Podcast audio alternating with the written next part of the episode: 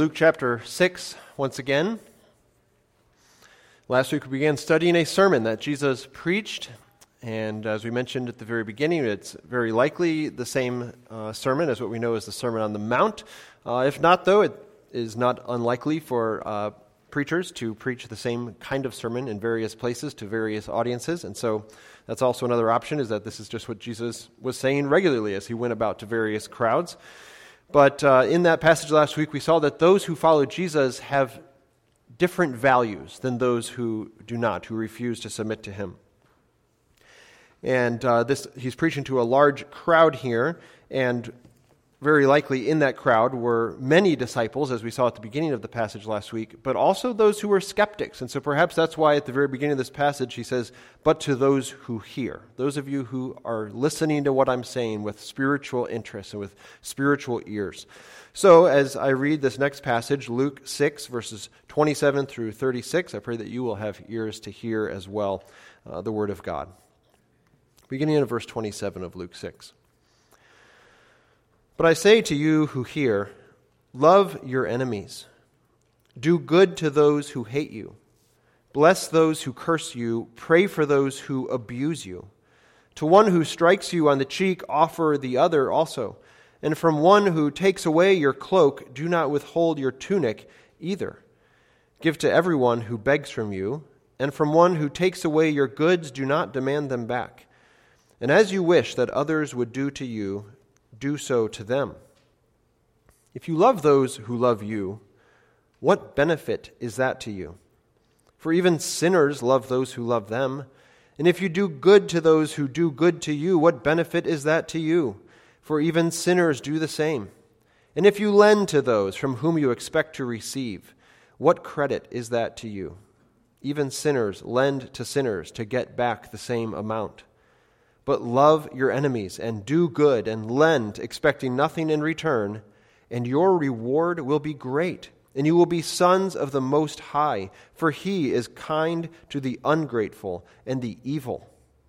Be merciful, even as your Father is merciful. About 16 years ago, I spent the summer in Cairns, Australia, which is a city in the northeast corner of Australia, uh, ministering with a church there. And it was a wonderful experience, wonderful summer of ministry. And part of the reason I wanted to do my church internship in a foreign context uh, was so that I would uh, be exposed to how it is to live in a, uh, as a Christian in various parts of the world. And part of that is you have you know, some sense of culture shock and of not fitting into the culture where you are. I'm sure many of you have experienced this at different parts of your lives. But one experience that I had that summer, just minor, that uh, was not unusual that summer, or I'm sure is not unusual for many other people around the world, is I went into a shopping mall one day and uh, went to go get some lunch. And as I was standing back, probably 10 or 15 feet from the menu board, you know, something like a McDonald's, I don't remember what it was, but you can kind of picture what the menu board was. And I was kind of looking there to see what I would get, evaluating what I would buy the uh, lady behind the counter, the worker, looked at me and she said, You're not from around here, are you? And I kind of looked down and I'm like, I'm wearing a t shirt and shorts and a backpack and shoes and socks. Like, what is giving away the fact that I'm not from around here? And it probably was the fact that I was wearing shoes and socks. Uh, even though I was in a, a shopping mall in that part of Australia, and I've heard that it's not that way in most parts of Australia, but this was uh, not unusual in that part of Australia that people would just go to the mall barefoot. And uh, I wasn't doing that, so I didn't fit in the way that the locals fit in there. But that experience is not unlike what the experience that Christians have regularly. When people look at the lives of Christians, they should say, You're not really from around here, are you? And that's because we are citizens of a different kingdom. We are people whose values, as we saw in our passage last week, create different kinds of lives including different kinds of relationships, as we'll see in our passage this week. Those who follow Jesus have totally different lives because they have totally different values and totally different perspectives about what is important and what is true. And that results in very different relationships. And so, what we see in this passage is that followers of Jesus relate to their enemies in a very different way than other people around us. And it makes it clear to those who watch our lives you're not from around here, are you? Spiritually speaking. You don't fit in with the crowd because of the way that you relate to your enemies.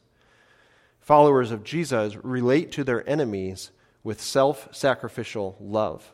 That's what this passage that we've just read tells us. And the question we want to ask is so, what specifically does that look like for us as Christians to love our enemies, which is the first command in this passage in verse 27? What does it look like to respond to those who hate us? And maybe even before we get to that question, you might want to ask, why are you being hated in the first place? And that takes us back to our passage last week. Look back at verse 22. Blessed are you when people hate you. When they hate you and they exclude you and they revile you and spurn your name as evil on account of the Son of Man. So there's the reason you're hated. There's the reason you have enemies. It's not because you're a jerk, it's because you love Jesus. That's the reason you have enemies, is what Jesus is saying here. And so he's saying there are going to be people who hate you and who want nothing to do with you because you follow me, because you follow the Son of Man. And so, how should you relate to those or respond to those who hate you because you love me? That's the question that we're trying to get at here. And of course, we realize as well that likely in our context, we have other enemies as well, just as these people would have as well. But perhaps you have coworkers who are intent on making your life miserable, or maybe your roommate, or someone else on your, on your hall as a college student, or, or even a family member, someone who selfishly insists on their own way, and they make your life difficult all the time. And you could even in your mind say, These people are my enemies. So while I think this passage is specifically talking about those who hate you because you love Jesus, I think we also want to ask okay, how does this relate to other kinds of enemies? People who make our lives difficult, people who don't like us, people who are mean to us, who say awful things to us for various reasons. And then we could, you know, again, getting into the kind of front loading application here, you could be thinking about this in other contexts. Because I think it's possible you could say, well, I can't think of anybody who's ever been a jerk to me for, for any reason, or especially, because of my allegiance to Jesus. And so let's just zoom out a little bit more. So we have these people who hate you because of your allegiance to Christ. You have people who hate you because um, perhaps they, they are family members and they've seen all the worst in you and you've seen the worst in them, and there's just been this long standing kind of animosity toward each other, whether these be uh, siblings or, or um, cousins or even, unfortunately, in some cases, a spouse or divorced um, relative. What about people in our church that I just don't like? people I'm just too different from to want to spend time with. Could this passage possibly give us some insight into how we should relate to those people as well? Maybe I don't like them because of their political persuasions or because of some particular theological nuance that they have. Just some fellow church members that I just don't really enjoy spending time with. Could this passage have some implications for us that way? And so we can think about that as we read this passage or study this passage together. So the ultimate question is how do disciples relate to people who hate them? And Jesus says the ultimate answer is you love them. And what does it mean to love them? It's not going to mean you have to marry them. It's not going to mean you even necessarily have to live in the same house as them or even necessarily spend a ton of time with them. Maybe that's not going to be wise for that relationship. And I think I probably just need to say this as well. You're going to have to use some discernment in the way that you apply this to your context. But don't use so much discernment that you say, this doesn't apply to me. It does apply to you. You just need to be wise in the way that you apply it. But how do disciples relate to people who hate them? They love them. And to love someone means you do what is in their best interest, even if it is of no benefit to you.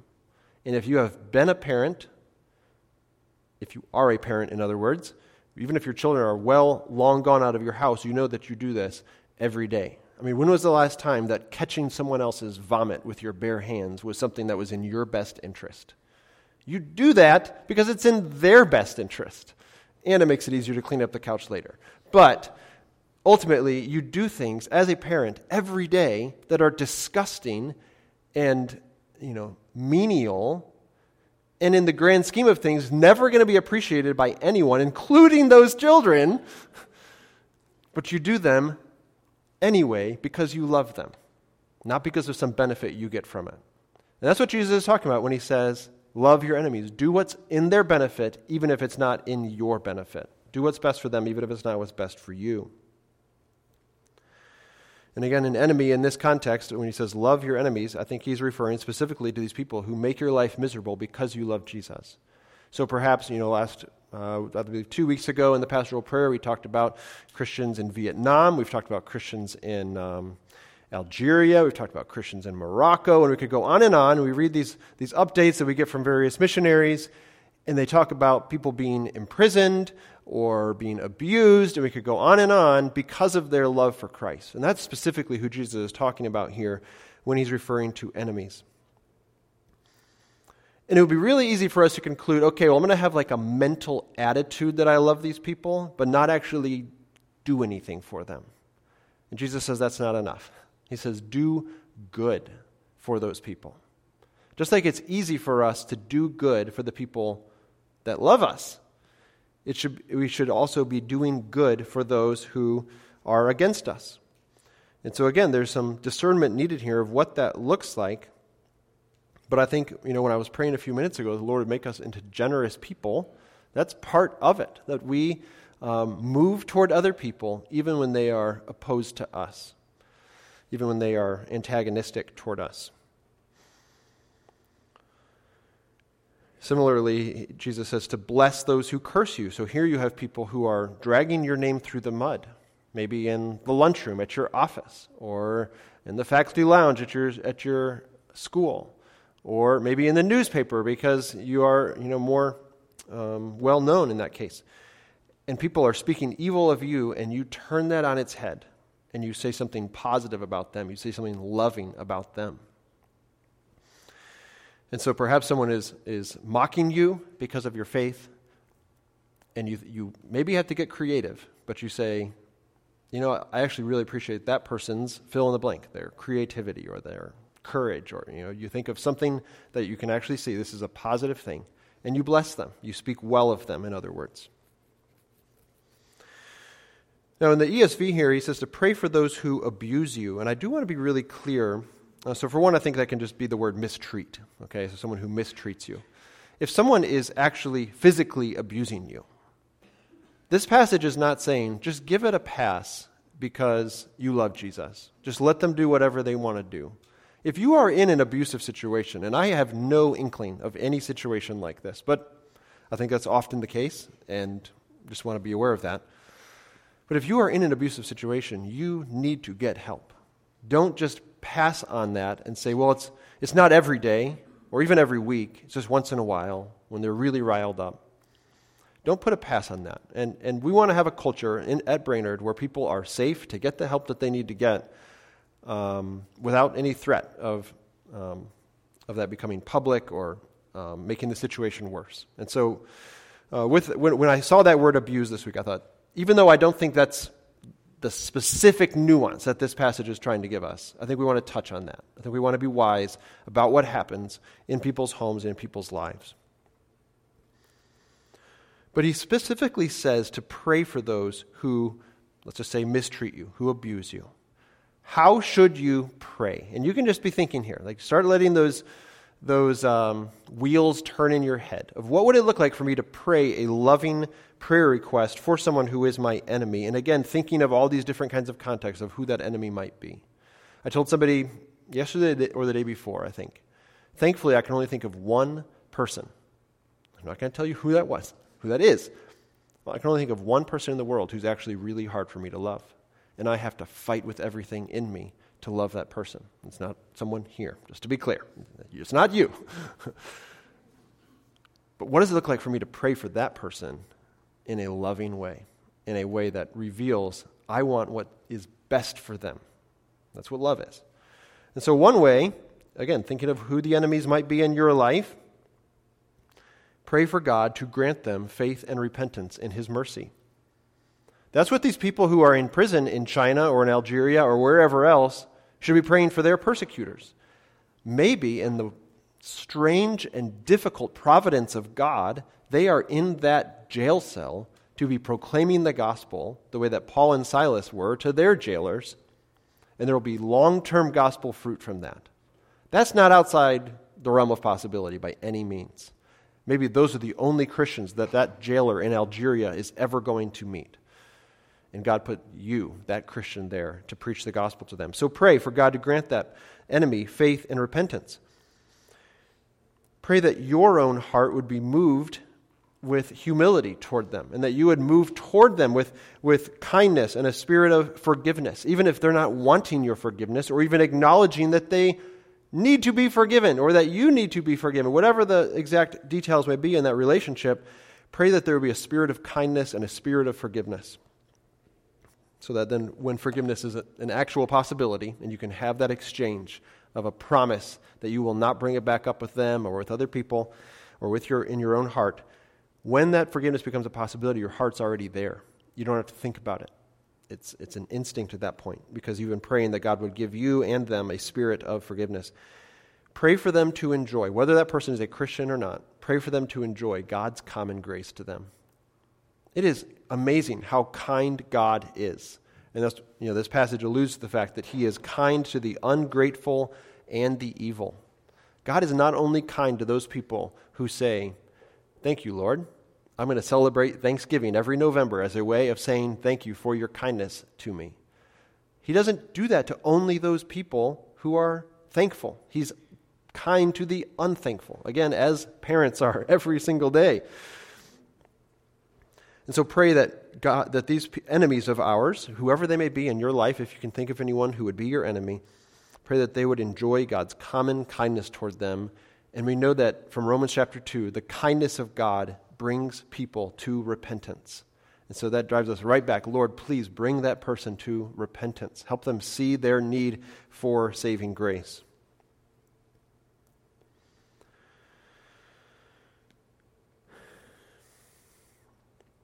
Verses 29 and verse uh, 29 and 30 I think we need to uh, get the spirit of this, coming back to this idea of generosity I mentioned in the prayer and already here in this sermon.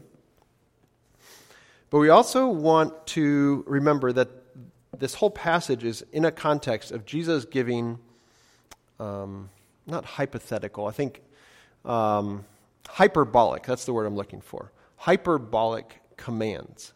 In other words, just to be uh, super clear, he's giving the, the spirit of the law, and sometimes we need to be wise and be discerning in the way we apply these things to the letter of the law, you know, as opposed to the letter of the law. So, in other words, in this passage in Matthew 5 through 7, you have there a passage that says that if you are tempted to lust, you should pluck your eye out and cut your hand off.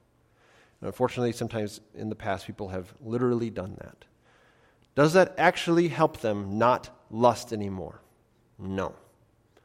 So clearly, Jesus is being hyperbolic. He's giving kind of the, the idea that you should make it really hard for you to sin. That's what that passage is telling you. You should make it super difficult for you to give in to temptation. So, if that's what Jesus means when he says, pluck out your eye or cut your hand off, in a parallel passage to this one, perhaps when he says, turn the other cheek when someone slaps you or punches you in the jaw, let him do it again. Maybe he's giving, you know, a hyperbolic idea that you should be willing to be hurt for the sake of the gospel. Maybe that's one way we could put it. But even Jesus himself, there were times in his life when he wasn't going to let people throw him off a cliff. Of course, eventually he let them hang him up on a cross. But there were times where even he walked away from danger. So again, we need to be discerning as Christians. I think there is great need for us to be wise in the way we apply these these commands. But the concept for sure is be generous even to those people who are jerks toward you. That's the gist of verse 29 and verse 30. If someone's going to steal something, maybe they need something more as well. So be generous to them. If someone's going to be mean to you, realize they're being mean, hopefully, because of what I believe, not because of the way I've been a jerk toward them. And so we seek to be generous. We seek to be loving toward these enemies of ours. So verses 27, excuse me, verses 27 through 31, is answering the question okay, so how do disciples relate to their enemies? And it is with love. You should love your enemies, you should be kind to those who hate you. But what is interesting is that Jesus hasn't given us the reason to do this yet. And that's what verses 32 through 36 provide for us is the reason you should love your enemies. The reason you should relate to non-Christians or enemies of the gospel or any other enemy in your life, whoever that may be. Here's the reason you should do it. And he actually gives three reasons you should love your enemies this way. You should respond to your enemies with self-sacrificial love. So let's just look at what these reasons are and we'll talk through them. So verse 32 through 34 tells us you should love your enemies in order to demonstrate grace. And again, I'll come back and unpack these in a second. Secondly, you should do this to be rewarded. The Bible doesn't shy away from that. And third, you should do this to demonstrate you are God's child. So let's talk about this first one. The reason you should respond to your enemies with self sacrificial love. Those who follow Jesus don't just do what non Christians do when you have an enemy. You don't stand, you stand out because of the fact that you're not from around here, you're a citizen of heaven. And one of the reasons you do that is to demonstrate grace. Verse 32 through verse 34. You love those who don't love you. Because if you only love those who love you, you're being just like the world. You're having this tit for tat uh, relationship with one another that, that actually is not any different from the way that a pagan person, a wicked person, would live. What we're seeing here is that those who follow Jesus relate differently than the world does. The world, what does the world do when you have someone who doesn't like you? You retaliate, you push back. You stand on your own two feet and say, you know, if, if no one else is going to protect me, I'm going to protect myself. The world is going to be defensive and protective. The world is going to be graspy. The world is going to operate on a tit for tat basis. The world demands and demeans. It takes rather than gives. It curses rather than blesses. And Jesus is turning that whole system on its head. The world hates, curses, abuses, strikes, and takes, and this is considered normal and is considered necessary. And Jesus is saying, just lay all that aside. Because if all you do is love the people who are kind to you and to give to you generously, you're being just like any other non Christian. And so he says to, that when you love people who don't love you, you're actually demonstrating the gospel to them. You are demonstrating true grace. Same thing in verse 33. You do good to those who do evil to you. And in so doing, you reveal what grace looks like. Grace is God being generous and immensely kind toward us even though we deserve the opposite. It's not just that you don't deserve it, it's that you deserve the opposite. And He is gracious to you, He pours out mercy on you. And so, the same thing in verse 34 you lend to those who you expect to never see that item again, whether it be a drill or a shirt or a cooking implement, whatever that is, you're willing to let it go because God's grace is so rich toward you, and you want to demonstrate what God's grace looks like to other people. In that way, God has put you as an instrument of. Another, you're, you're like the person who spreads the frosting on the cake. You are, all you're doing is just showing how beautiful this is, of how good God is to, uh, by demonstrating his, his grace. Verses 32 through 34 tell you one of the reasons you should love your enemies is to demonstrate what grace looks like, who God actually is, what God looks like. Verse 35 says, But love your enemies, do good, and lend, expecting nothing in return, and your reward will be great. Well, that's the second time in very close proximity that Jesus has talked about rewards. In verse 23, rejoice in the day when people hate you and exclude you, revile you, and spurn you because of the Son of Man. Rejoice and leap for joy, for behold, your reward is great in heaven. Other passages say, lay up your treasure in heaven. So the Bible doesn't shy away from the concept that it is good to be rewarded, that we want to have good things come to us. And what exactly that is, we don't know. But from our passage last week, the implication, at least, was that those rewards are in the next life, that we're living for another time and for another place. And again, this sounds like nonsense. And I, mentioned last week, like Don Quixote, who's going out to fight invisible enemies. And those who watch him think, what is he doing? And that's how non Christians look at us when we do good to those who hate us, but we say we're doing it because we're living for a different place. We're living for a different master, for a different king. And I know this doesn't make sense to you because you have the values of everyone from around here. But we're not from around here. We live for the kingdom of God as citizens of a different world. So you love your enemies to demonstrate grace, to be rewarded, and third, to demonstrate you are God's child. Verse 35, the second half of it says, And you will be sons of the Most High. And what this sounds like, and what I want to say is this isn't what it means. What it sounds like is you do this and you become God's child. And it's actually no, you do this because you're God's child. You do this and in so doing, you demonstrate that you are already a son of God. And you notice this name, Sons of the Most High, that has shown up several times already here in, in Luke. In chapter 1, verse 32, I'm just going to go back and read these for you very quickly. This son, speaking to Mary, will be great and will be called the Son of the Most High. And the same thing in verse 35. Mary says, How will this be since I'm a virgin? The, the angel answers, The Holy Spirit will come upon you, and the power of the Most High will overshadow you. And then in chapter 1, verse 76, talking about John the Baptist, and you, child, will be called the prophet of the Most High. And now we have this fourth use of this, of this name for God, beautiful name for God, saying, You will be sons of the Most High. We, we often sing in a song called How Deep the Father's Love for Us a passage reflecting on a passage, a line reflecting on a passage in Hebrews that says that Jesus came to bring many sons to glory. If I'm not mistaken, that was in Come Behold the Wondrous Mystery as well this morning. God is bringing many sons to glory, many people to be in right relationship with Him. And so we love our enemies not so that we will be sons, but because we are sons. It demonstrates that we are God's children.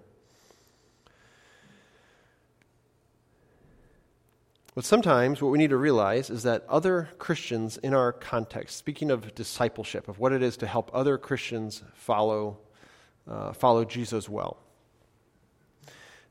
sometimes we may have eyes to see what is true in someone's life that they can't see in their own life. All right? In other words, we all have blind spots, and maybe you can see in someone's life they don't relate well to other people. Maybe you actually find out that one of our church members has lots of enemies, maybe for various reasons. Okay, maybe they've been a jerk in the past, and you know the, the, church member has, and so lots of people don't like them and are jerks back to them, and so you have this animosity between them, and these are enemies. But we don't see our own blind spots well, so maybe this church member doesn't see this. What should you do? Going to give you two options before giving some sub options say nothing or say something. Help me cross out one of these options. Let's cross out the say nothing option, all right? That's not an option. You're a church member. That means you're part of a body. That means that you're related to this hand over here the way you're related to this hand over here. And you can't just say, oh, never mind that one, just let's deal with the one that looks pleasant. It's fine to have good eyesight. But if you don't have hands to grab what your eyes see, what does that actually do for you? In other words, you are related to other members of the body. So when you see a church member who's living in a way that does not honor God, you need to move toward them. And let's go back to that say something to them option. So now, what are some options you could say to those Christians, to those church members who are perhaps not seeing their own sin? I think the main thing I would do is start with questions rather than accusations. Accusations harden the heart, but questions stir the conscience. That's what you want to do, is stir someone's conscience and help them think about what they can't see. You're kind of helping them you know, become aware of who they are, become self aware, in other words. And one of the ways you do that is by asking questions. Hey, why do you talk about that person at your job or that relative of yours the way that you do? Because when you do, it sounds like you're talking about them the way that a non Christian would talk about them. That's just one example of a question, but there's a lot of nuance you can add to that to your specific situation. But what I'm trying to say is that we as a church commit to watching over one another. And so if you see someone in the church who has lots of enemies, you might want to help that person see that because they may not see it themselves. Our, our church covenant, one of the lines of our church covenant says, We commit to watching over and holding one another accountable to the Bible in brotherly love. If you are a member of this church, that's what you have committed to, is helping other Christians live the Christian life as uncomfortable as that may be. And so we move toward one another, we help one another obey this command. And sometimes we don't even know we're not obeying it. And so we need each other's help. We need to help disciple one another's. And we do this because, as various passages throughout the Bible tell us, Christians are to be peacemakers. We're not supposed to be the ones riling other people up, making animosity where there's already peace. We are to be peacemakers moving toward the ungodly, the evil, the ungrateful, mentioned in this passage in verse 35, helping other Christians demonstrate what grace looks like to the world.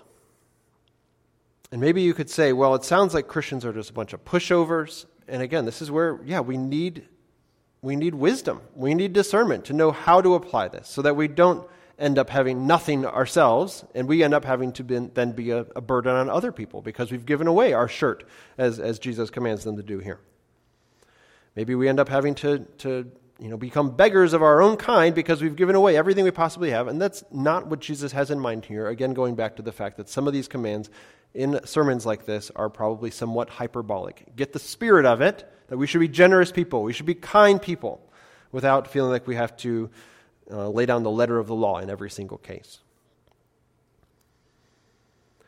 But this passage ends with this beautiful reminder of who God is and what it should look like when we follow Him, when we are His children, His sons and daughters. He is kind to the ungrateful and the evil. Be merciful, even as your Father is merciful. How did they know that God was merciful? Because of passages like Exodus 34 6. The Lord is gracious and merciful, slow to anger, and abounding in loving kindness. And that passage from Exodus 34 is quoted over and over and over and over again throughout the Old Testament, in every part of the Old Testament. And then it's interpreted and applied and quoted throughout the New Testament. This is who God is. He is a God who is characterized by mercy. And if that is who he is, and we claim to be his sons, that then is who we seek to be as well. And you say, that sounds super difficult. And I would say, yes, it is. And that's why we need God's grace. God's grace is what motivates us to want to do this in the first place, and it's what supplies the ability to do this, to move toward other people, to remember that God says, Vengeance is mine. You don't have to pay, make them pay. You don't have to settle the score. Let God be the one who does that. He says, Vengeance is mine. And so we need discernment in this, but we also need God's grace to move toward people who hate us, who despise us, and who want nothing to do with us because of our love for Christ. And in so doing, people may say, Boy, you do not look like you are from around here. You are so different. You let things go that other people don't let go. You respond in ways that are totally countercultural and counterhuman. It just doesn't make sense that you would speak well of someone who hates you and speaks evil of you. But when that happens, praise God that we are demonstrating what God is like to a watching world. Would you close with me in prayer and asking the Lord to give us the grace we need to live as those who love self sacrificially?